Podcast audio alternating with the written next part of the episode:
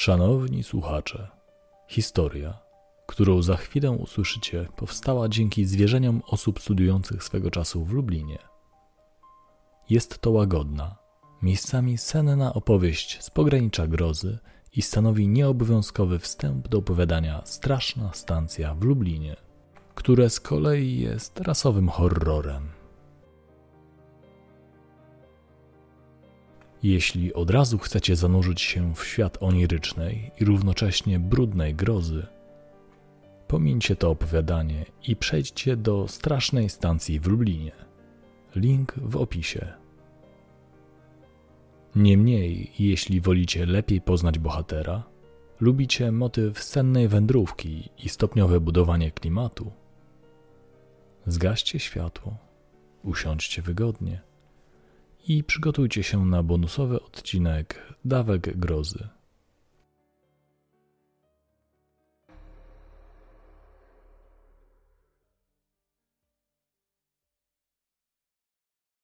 Moja droga na chojny. Pochodzę z niewielkiej miejscowości, w której wszystkie perspektywy rozwoju zawodowego związane były z rolnictwem. Już będąc dzieckiem, wiedziałem, że kiedyś się przeprowadzę z naszej wsi wyjeżdżał każdy młody człowiek, wyjąwszy naprawdę zainteresowanych uprawianiem ziemi albo tych, którzy nie mieli żadnych ambicji. Dosyć wcześnie przyzwyczaiłem się do mieszkania na stacjach. Początkowo we wszystkim pomagali mi rodzice. Znajdowali dla mnie odpowiednie mieszkania, a w weekendy przyjeżdżali po mnie i wracałem do domu, na wieś. Tak było w szkole średniej i na studiach na Uniwersytecie Przyrodniczym w Lublinie. Ale na trzecim roku nauczyłem się słuchać samego siebie i wbrew woli rodziców zmieniłem uczelnię i kierunek. Skoro jesteś taki mądry, to pewnie stację też sam sobie opłacisz, powiedział na to mój ojciec. Od tamtej pory wracałem do domu tylko na święta. I to nie zawsze. Dostawałem też mniej pieniędzy. To, że rodzice nie wsparli mojego wyboru, tylko dodało mi sił. Uparłem się, że będę kontynuował naukę na wymarzonym kierunku, nawet jeśli będzie to wymagało dodatkowych poświęceń. Początkowo dorabiałem. Próbowałem swoich sił w różnych pracach, lecz z marnym skutkiem. Nie szło mi jako telemarketer, z roznoszenia ulotek nie dało się wyżyć, a praca barmana zaburzała mój rytm dobowy. Ostatecznie spojrzałem prawdzie w oczy. Jedynym wyjściem z sytuacji stało się oszczędzanie. Usiadłem któregoś dnia przy zeszycie i zacząłem liczyć.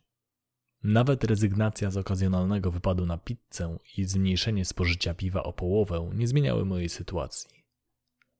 Musiałem znaleźć inną, tańszą stancję. Rozejrzałem się po kawalerce, którą wynajmowałem za pieniądze rodziców. Dopiero teraz zacząłem doceniać to, co miałem. Niewielu studentów posiadało tak dobre warunki do życia i nauki. Znajdowało się tutaj wszystko, czego potrzebował młody człowiek. Ale z drugiej strony, czy studiowanie w tak wygodnych warunkach w ogóle można było nazwać studiowaniem? Podszedłem do tego wszystkiego optymistycznie. Zmiany, które na mnie czekały, mogły tylko wyjść mi na dobre. Rozpocząłem poszukiwania nowej stacji. Wtedy po raz pierwszy zetknąłem się z mroczną stroną Lublina.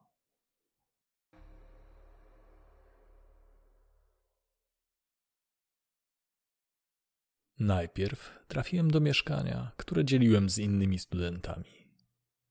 Zająłem niewielki pokoik i zadowolony, że nie wydają wszystkich pieniędzy na czynsz, oszukiwałem się, że będzie dobrze. Niestety. W kuchni wciąż ktoś gotował, jadł albo właśnie skończył jedną z wymienionych czynności i niestety nie miał czasu po sobie sprzątnąć. W mieszkaniu cały czas panował syf. Łazienka nieustannie była zajęta. Współlokatorzy zachowywali się zbyt głośno. Niewykluczone, że to ja po prostu odwykłem od mieszkania z ludźmi. Przecież ci studenci też mieli egzaminy i jakoś sobie radzili. Tak czy inaczej, mnie te warunki nie odpowiadały. Uznałem, że muszę poszukać czegoś innego. Odpowiedziałem na ogłoszenie zamieszczone przez starsze małżeństwo. Stacja mieściła się w wysokim bloku na osiedlu LSM. Pamiętam, że kiedy jechałem tam po raz pierwszy, od razu miałem złe przeczucia. Klatka schodowa była obskurna, a winda jęczała przeraźliwie, wciągając mnie na szóste piętro. Potem stanąłem przed starymi drzwiami i zapukałem w nie. Staruszkowie, którzy mnie powitali, wyglądali najprzeciętniej na świecie. Zaprosili mnie do środka i powiedzieli, żebym się rozejrzał. Spodziewałem się co najmniej takiego samego brudu, jaki panował w windzie, ale im dłużej chodziłem po mieszkaniu, tym bardziej zależało mi na tym, żeby zechcieli mnie przyjąć. To prawda, że wszystkie meble były starsze ode mnie, a nie wykluczone, że i od moich rodziców. Również nie dało się zignorować specyficznego zapachu, którym nasiąknęły ściany. Myślę, że można było go nazwać zapachem smutku i starości. Mimo wszystko cena była zaskakująco niska, a mieszkanko całkiem zadbane. Zupełnie nie przeszkadzało mi, że miałem życie razem z wynajmującymi. Byłem osobą ugodową i wierzyłem, że dogadam się z tym sympatycznym małżeństwem. Pewnie zastanawiacie się, gdzie był haczyk? Staruszkowie początkowo zachowywali się normalnie. Pan domu zazwyczaj siedział w krzyżówkach albo oglądał teleturnieje na starym telewizorze kineskopowym. Jego żona często wychodziła do kościoła, a w domu słuchała apelu jasnogórskiego i modliła się za uchylonymi drzwiami. Oboje starali się nie zwracać na mnie uwagi, ale mimo to czułem się obserwowany. Po tygodniu zauważyłem subtelną zmianę. Staruszkowie przestali maskować swoje zainteresowanie moją osobą. Starsza pani spytała mnie, czy byłem w niedzielę na mszy świętej i czy codziennie odmawiam pacierz. Jej mąż natomiast zaczął wynajdywać przeróżne problemy. Pewnego dnia oskarżył mnie o używanie jego ulubionego kubka, a nazajutrz robił mi wyrzuty, że głośno gadałem przez sen i on nie mógł przeze mnie zasnąć. Początkowo się z nim nie kłóciłem, chociaż zaznaczam, że nie miał racji. Jeśli chodzi o kubek, po pierwsze nigdy nie uprzedził, że nie wolno z niego korzystać. Co więcej, kubek stał razem ze wszystkimi naczyniami we wspólnej części kuchni. Po drugie, kubek mi się zwyczajnie nie podobał. Był pękaty, miał ułamane ucho i pisało na nim pamiątka z nałęczowa. Z przyjemnością piłem z pozostałych. Odnośnie do mojego domniemanego mówienia przez sen, mogę tylko wzruszyć ramionami. Jeśli to była prawda, to przecież nie miałem na to wpływu. Ponadto spałem w osobnym pokoju za zamkniętymi drzwiami. Wątpię, żeby gadanie przez sen było aż tak głośne. Niestety z dnia na dzień robiło się coraz gorzej. Starsza pani zaglądała do mojego pokoju po kilka razy dziennie, zawsze wynajdując jakiś pretekst. Nie pukała, tylko wchodziła. Raz chciała sprawdzić, czy kaloryfer grzeje. Innym razem przyniosła mi herbatę, o którą nie prosiłem. Zdarzyło się, że zaproponowała mi wspólną modlitwę. Czułem, że swoją odmową sprawiłem jej przykrość. Podejrzewam, że kobieta wchodziła do mojego pokoju również pod moją nieobecność, ale nie miałem na to dowodów. Moje relacje z jej mężem gwałtownie się pogorszyły. Zawsze, gdy wracałem z uczelni, zaskakiwał mnie jakimiś wyssanymi z palca zarzutami. Doszło nawet do tego, że komentował mój wygląd i sposób ubierania się. W jego opinii zbyt luźny, jak na porządnego studenta. Oboje strasznie mnie irytowali, ale potrafili też być mili i pomocni. Zawsze, kiedy mówiłem sobie, że muszę się od nich wyprowadzić, zaskakiwali mnie czymś pozytywnym. Pewnego razu babcia upiekła przepyszne ciasto, a dziadek, bo prosili, żeby tak się do nich zwracać, przyrządził dla mnie grzane piwo. Zachowania dziwaczne i denerwujące przeplatali aktami dobroci. Było mi ich żal, ponieważ nie mieli nikogo poza mną. Mentalnie zatrzymali się w dawno minionej epoce. Świat ruszył naprzód, a oni zostali, oblepieni swoimi nieżyciowymi przekonaniami. Wyobrażałem sobie, że są jak stare drzewa, całkowicie pokryte przez porosty i chuby, albo jak duchy, które okrutnym zrządzeniem losu wciąż posiadają fizyczne ciało. Możecie się śmiać, ale ja im współczułem. Nawet kiedy krytykowali mnie za to, że krzywo powiesiłem kurtkę na wieszaku, albo że słucham nieodpowiedniej muzyki. Swoją drogą nie mam pojęcia skąd wiedzieli, że lubią metal. Zawsze używałem słuchawek, żeby im nie przeszkadzać. Miarka się przebrała, kiedy przygotowali dla mnie coś w rodzaju rozmowy o życiu. To stało się zaledwie miesiąc, odkąd z nimi zamieszkałem. Babcia i dziadek zaprosili mnie do kuchni, gdzie czekała na mnie herbata. Na stole stała jeszcze świeczka, obrazek Maryi i krucyfiks. Na sam widok symboli religijnych zrobiło mi się słabo. Mocno wierzący staruszkowie życzyliby sobie, żeby ich najemca był równie żarliwym katolikiem. Ja przeżywałem kryzys wiary, ale nie mówiłem im tego wprost. Zazwyczaj po prostu unikałem tego tematu. Nie chciałem sprawiać im przykrości. Wtedy, widząc tą całą sakramentalną atmosferę, spodziewałem się, że znowu będą mnie namawiać na wspólną modlitwę. Myliłem się. Religijna otoczka miała jedynie dodać powagi temu, co mieli mi do powiedzenia. Zaczęli opowiadając o swoim ukochanym wnuku. Zginął w wypadku samochodowym razem z rodzicami. Gdyby żył, wyglądałby zupełnie jak ja i na pewno zostałby studentem. Kiedy to usłyszałem, po plecach przebiegły mi ciarki. Potem dziadkowie przedstawili mi szereg oczekiwań. W ich mniemaniu powinienem chodzić na uczelnię w białej koszuli. Po zajęciach wracać prosto do domu i zgłosić się do proboszcza na ministranta, albo znaleźć sobie narzeczoną. Tak zachowywałby się ich wnuczek, i jeśli ja dostosowałbym się do obrazu, który sobie uroili, nie musiałbym płacić czynszu. Pękało mi serce, kiedy następnego dnia opuszczałem tych starych, samotnych ludzi.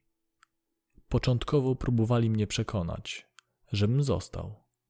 Obracali wszystko w żart. Mówili, że zrobił mi grzane piwo i że mogę słuchać takiej muzyki, jakiej zechcę. Kiedy zrozumieli, że nic nie zmieni mojej decyzji, nazwali mnie niewdzięcznikiem i poganinem. Dziadek dodatkowo zażądał opłat za zniszczenia, których wcale nie spowodowałem. Na tym etapie przestałem im współczuć. Byłem rozgniewany i chciałem wynieść się jak najprędzej. Przez pośpiech nie wziąłem wszystkich ubrań, ale spisałem je na straty. Z plecakiem na plecach i wielką walizką w ręce znalazłem się na bruku. Byłem wolny.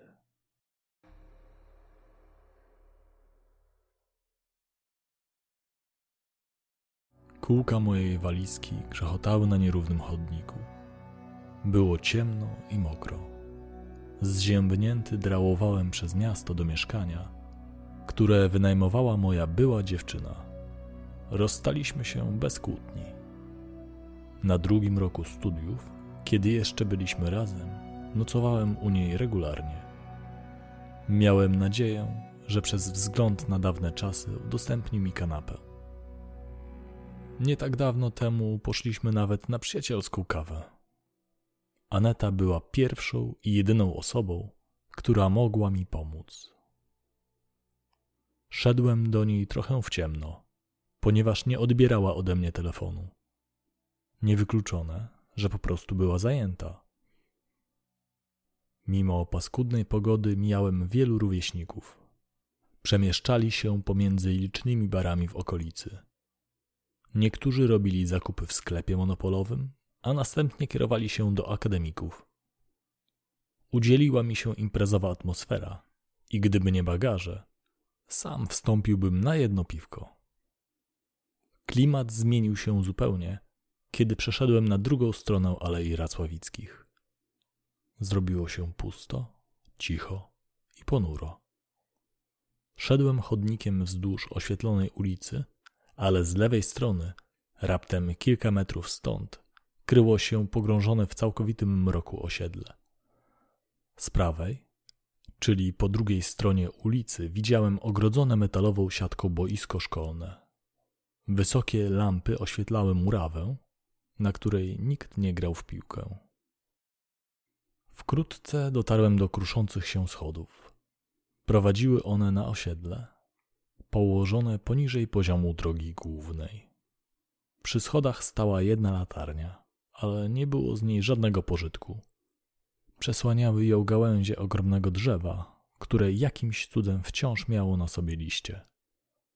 Każdy, kto musiał dotrzeć na osiedle po zmroku, wybierał dojście od przeciwnej strony. Ja nie miałem sił chodzić naokoło. Walizka coraz bardziej mi ciążyła. Miała niewielkie kółka, które zdawały egzamin tylko na równej nawierzchni. Niestety droga, którą szedłem od początku do końca, wyłożona była kostką brukową lub wylana nierównym asfaltem, takim z bezsensownymi kamyczkami. A może cały Lublin tak wyglądał? Pokręciłem głową i zacząłem schodzić w dół. Gdy stąpiłem z ostatniego schodka, przeniosłem się w inny świat. Oświetlona ulica ciągnęła się gdzieś nade mną, a tutaj rosły drzewa i krzewy, a do bloków mieszkalnych prowadził zapomniany przez Boga i ludzi chodniczek.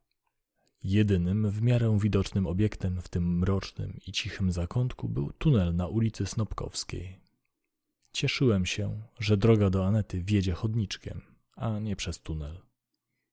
Co prawda ciemność i połamane płyty chodnikowe uprzykrzały mi drogę, ale już po chwili wydostałem się na położony między dwoma blokami mieszkalnymi skwer. Na samym jego środku znajdował się plac zabaw. Akurat zaczęło padać i coś niedobrego stało się z kolorami. Zazwyczaj wesołe, pełne życia barwy ustąpiły miejsca swoim ponurym odpowiednikom lub zgoła przeciwieństwom. Żółty zaczął wyglądać jak brudna glina. Błękitny stał się granatowym, a czerwony i zielony zmieniły się w czerń. To przez ciemność i pogodę, pomyślałem. Huśtawki, zjeżdżalnia, karuzele oraz drabinki do wspinaczki mogły w łagodnym deszczu. Zawiesiłem spojrzenie na pobliskiej latarni. Na tle światła krople wody wyglądały jak niewyraźne nitki. Ruszyłem pod klatkę Anety. Stanąłem pod daszkiem i użyłem domofonu. Długo nie odpowiadała, więc powoli godziłem się z myślą, że gdzieś wyszła. Wtedy, po trzeciej próbie, usłyszałem jej głos. Nie była zaspana, a w jej głosie wyczułem irytację. Na wstępie przeprosiłem ją za najście i wyjaśniłem swoją sytuację. Kiedy skończyłem mówić, zapadła cisza. Wtedy po raz pierwszy zadałem sobie pytanie, dlaczego po prostu mnie nie wpuściła. Przecież rozmowa w cztery oczy byłaby dużo wygodniejsza. Czekałem na jej odpowiedź i zerkałem w stronę placu zabaw. Mimo, iż nowoczesny i zadbany, teraz wyglądał upiornie. Tym bardziej, że zaczęło mocniej padać. Wreszcie Aneta odzwała się.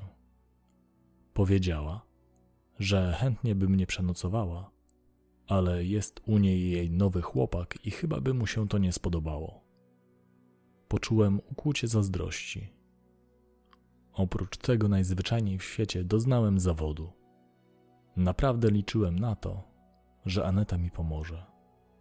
Kiedy usłyszałem odmowę, poczułem się jeszcze bardziej mokry, zziębnięty i zmęczony. Zapytałem jej, czy pozwoli mi chociaż skorzystać z komputera, żebym poszukał nowej stacji. Aneta z godną podziwu cierpliwością raz jeszcze wyjaśniła mi, że to nie jest najlepszy czas na odwiedziny i poprosiła mnie o odejście. Tak też zrobiłem. Nie wiedziałem, gdzie pójść, więc udałem się w drogę powrotną. W głowie zaświtała mi myśl, żeby jednak wejść do jakiegoś baru i przeczekać do zamknięcia, a potem się zobaczy. Niestety, w momencie, kiedy zbliżałem się do podniszczonych schodów, deszcz zmienił się w ulewę. Instynktownie wszedłem do tunelu. Usiadłem na swojej walizce, plecakiem opierając się o ścianę. Szelki uwierały mnie w ramiona, ale nie miałem siły zdejmować plecaka. Zrezygnowanym wzrokiem zacząłem czytać graffiti widniejące na przeciwległej ścianie tunelu. Wśród niemożliwych do odczytania bazgrołów i komentarzy o charakterze politycznym znalazła się mądrość ludowa. Wódka Bogiem, motor nałogiem. Mieszkałem w Lublinie wystarczająco długo, żeby wiedzieć, że chodzi o lokalny klub sportowy RKS Motor Lublin. Widząc te paskudne napisy, zdałem sobie sprawę, że wylądowałem pod mostem. Zacząłem się śmiać. Potem poprawiłem sobie humor jedząc herbatniki. Miałem ze sobą jeszcze zupki instant i butelkę wody. Czyli nie było aż tak źle. Znowu się zaśmiałem. Mijały minuty, a mój nastrój z powrotem robił się ponury. Tunel jawił mi się niczym jaskinia, która chroniła dawnych ludzi od kaprysów pogody. Patrzyłem w stronę wyjścia i widziałem istną ścianę wody. Przypominało to czarną kurtynę, która miała odciąć mnie od reszty świata. Światło w tunelu migotało i cała ta sceneria wydawała mi się niesamowita, w pewnym sensie nierzeczywista. Hipnotyczne włączanie się i wyłączanie lamp połączone z odgłosami lodowatej ulewy sprawiły, że zacząłem fantazjować o tym, że jestem jedynym żywym człowiekiem na świecie, a wszyscy inni pogrzebani zostali pod hektolitrami wody i błota.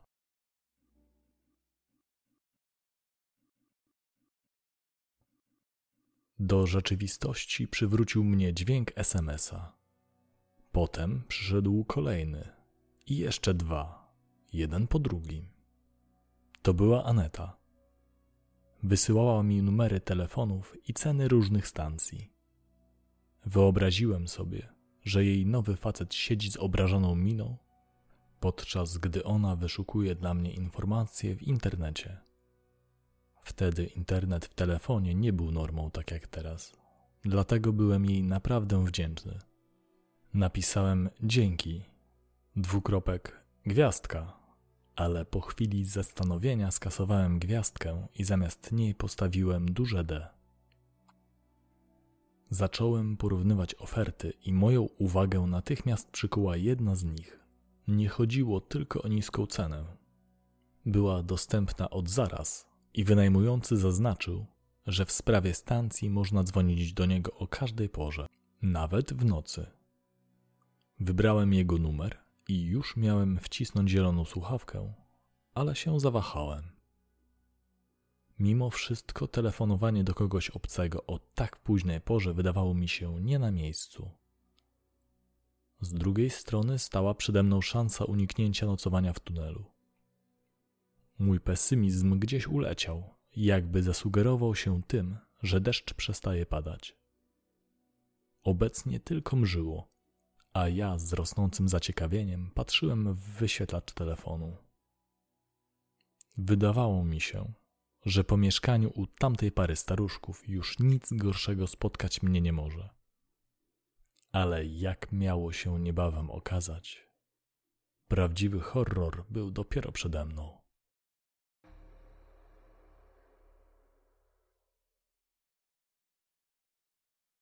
Wędrowałem z dzielnicy Wieniawa aż na Choiny, które były najbardziej wysuniętym na północ osiedlem miasta.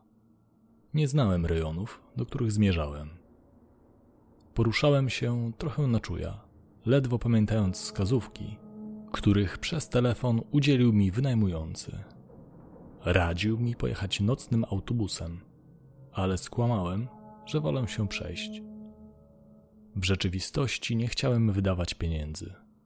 Większość tego, co miałem ze sobą i co jednocześnie było całym moim majątkiem, pójdzie na opłacenie stacji i na kaucję. Nawet nie chciałem myśleć, ile pieniędzy zostanie mi na przeżycie. Za wszelką cenę musiałem uniknąć proszenia ojca o więcej. Ale im dłużej szedłem przez pogrążone we śnie miasto, tym bardziej żałowałem, że nie skorzystałem z tego autobusu. Mogłem przecież pojechać na gapę. Uwierzcie mi lub nie, ale to byłby mój pierwszy w życiu przejazd bez biletu. Teraz już było za późno.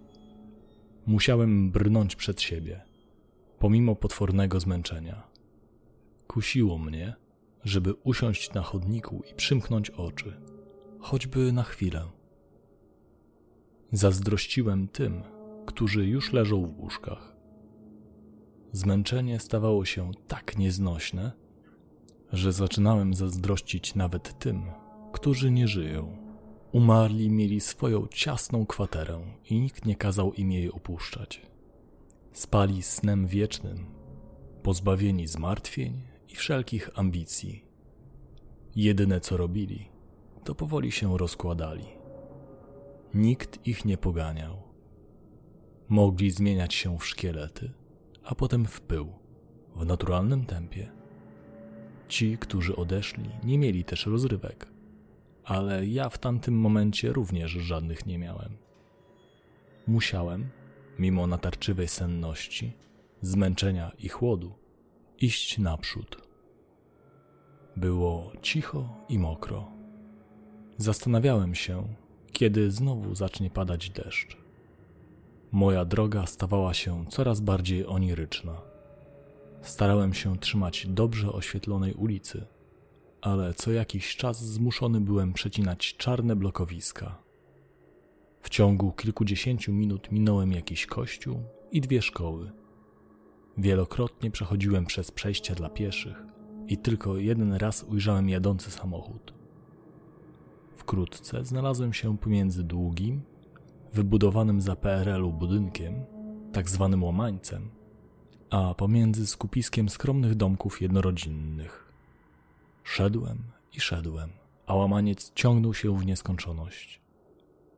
Chwiałem się na boki i coraz słabiej trzymałem uchwyt mojej walizki. Nagle zatrzymałem się, bo poczułem szarpnięcie. Odwróciłem się. Walizka zahaczyła o zaparkowany na chodniku samochód osobowy. Patrzyłem na auto tępym wzrokiem i zastanawiałem się, jak to się stało, że byłem taki nieuważny. Na szczęście nie włączył się alarm. Podniosłem przewróconą walizkę i zadałem sobie pytanie, czy wiem, gdzie się znajduję. Widziałem nazwę ulicy na przyczepionej do budynku tabliczce, ale nic mi ona nie mówiła. Wyglądało na to, że zabłądziłem. Wtedy naprawdę zacząłem się bać, że zaraz się rozpada. Gdzieś na osiedlu Choiny czekał na mnie człowiek, który da mi dach nad głową, a ja nie potrafiłem do niego dotrzeć. Odpocząłem chwilę i ruszyłem dalej. Doskonale zdawałem sobie sprawę, że równie dobrze mogę się oddalać od celu. I kiedy już zaczynałem wierzyć, że blok po mojej prawej rzeczywiście jest nieskończenie długi, ujrzałem prześwit. Ziała z niego czerń, ale to nie miało znaczenia. Fakt, że napotkałem przejście na drugą stronę, w dziwaczny sposób pomógł mi wrócić do rzeczywistości. Oto pojawiło się coś odmiennego od ciągu okien i klatek schodowych. Wróciło logiczne myślenie. Postanowiłem iść dalej, aż dotrę do jakiejś większej ulicy. Wtedy łatwiej będzie mi się zorientować, gdzie jestem. Ale zanim do tego doszło, po zrobieniu raptem paru kroków, ujrzałem przed sobą dziwne światełko. Było inne niż to, które emitowały latarnie. zdawało się bardziej subtelne, ale na pewno nie mniej realne. Instynktownie, niczym ćma zacząłem tam iść. Dotarłem do zwykłego sklepu spożywczego, zamkniętego oczywiście. Przez szybę zobaczyłem pustą ladę i półki, na których stały produkty. Wtedy pod sklep podjechała taksówka. Tknięty impulsem, natychmiast do niej ruszyłem. Kierowca pojazdu zdziwił się, że zamiast wsiadać, pytam go o drogę na osiedle Chojny.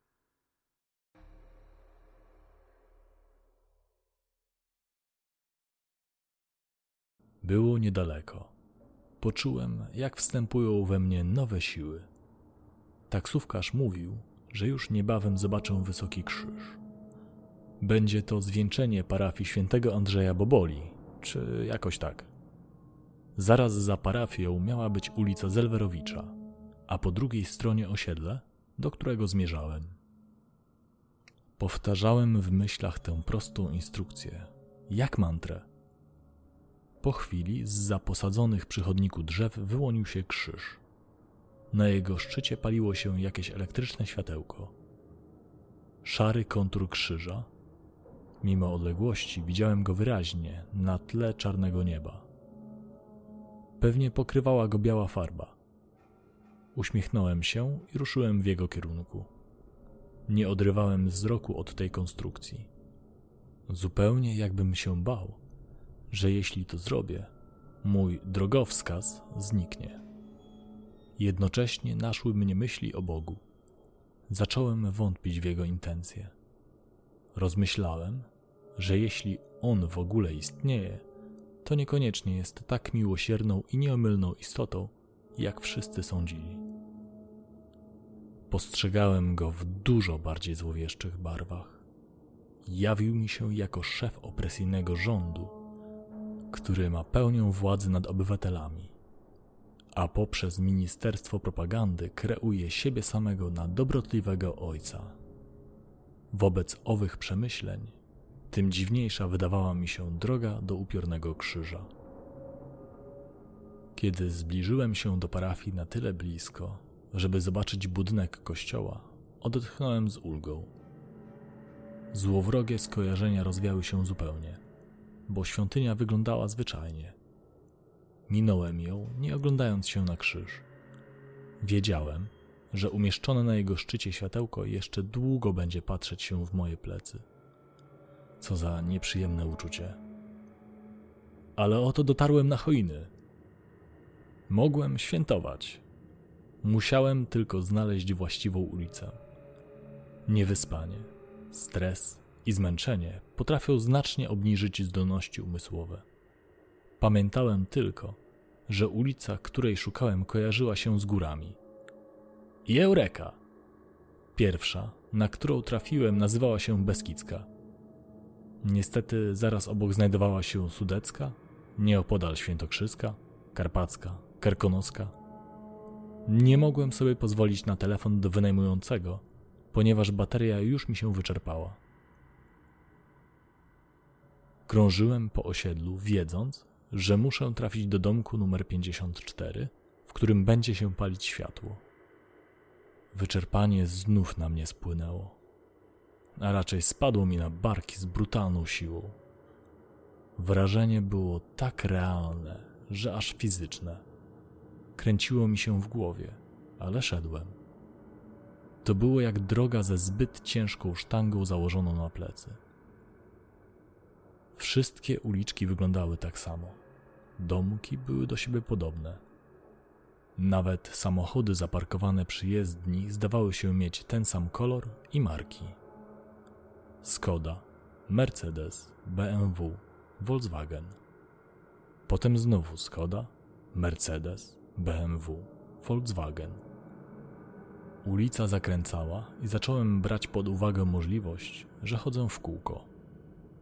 Chodnik był bardzo wąski i rosnące przy nim drzewa ograniczały widoczność, więc szedłem środkiem jezdni. Mimo to miałem wrażenie, że to osiedle mnie dusi. Domki z prawej strony znajdowały się blisko mnie. Domki z lewej tak samo. Im dłużej szedłem, tym ulica Świętokrzyska zdawała się kurczyć.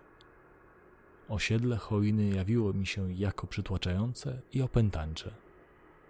Żywcem wyrwane z jakiegoś popapranego koszmaru. Nie muszę chyba dodawać, że nie napotkałem na swojej drodze żywej duszy. Co prawda, w niektórych budynkach paliło się światło, ale zamiast kojarzyć się z ciepłem i komfortem, sprawiało wrażenie złowieszczego. Bałem się, że gdybym podszedł do okna, w środku nie ujrzałbym normalnej rodziny, ale jakieś nierzeczywiste, świecące istoty. To one, a nie żyrandol, miały być źródłem tego światła. Co więcej, całe osiedle oblepiał mrok, kleisty i czarny jak smoła. Latarnie stały w sporym oddaleniu od siebie nawzajem, a drzewa gęsto rosły w poboczu. Roślinność stanowiły tutaj iglaki, więc nic dziwnego, że było tak ciemno. Żałowałem, że ten, kto planował osiedle, nie posadził tutaj klonów lub brzus. Jednak kiedy dotarłem do samotnego drzewa liściastego i kiedy zobaczyłem, jak jego nagie gałęzie rzucają na ścianę jednego z domów powykręcane cienie, zatęskniłem za ciemnością. Już zacząłem godzić się z myślą, że wciągnął mnie jakiś piekielny, ukryty wymiar, aż usłyszałem grę na pianinie. Utwór klasyczny, którego nazwy nie znałem, zmroził mi krew w żyłach. Idealnie pasował jako wątek muzyczny do starego filmu grozy. Ale przynajmniej było to coś nowego.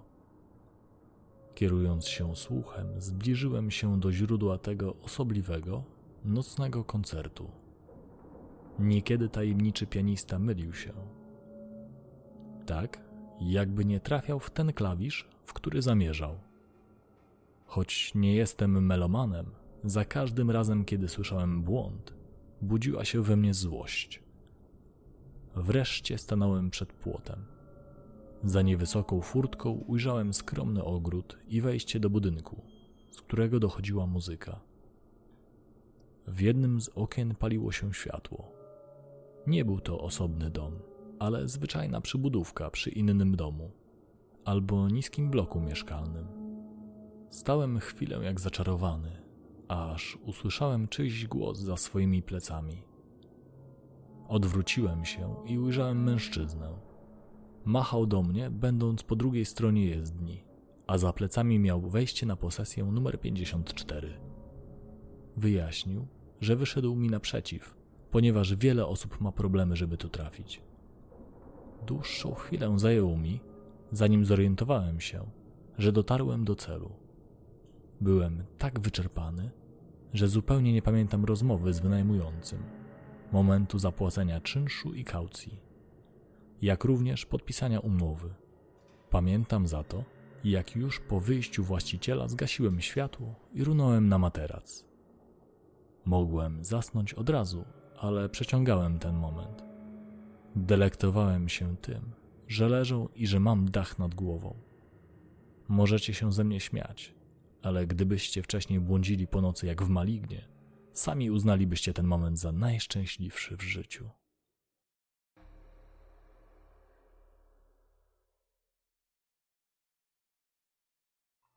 Spałem do późna. Po przebudzeniu się byłem odrobinę zdezorientowany. Rozejrzałem się po pokoju. Pierwsze, co rzuciło mi się w oczy, to ściany. Od dawna nikt ich nie malował. Nie były brudne, po prostu farba wyraźnie się zestarzała.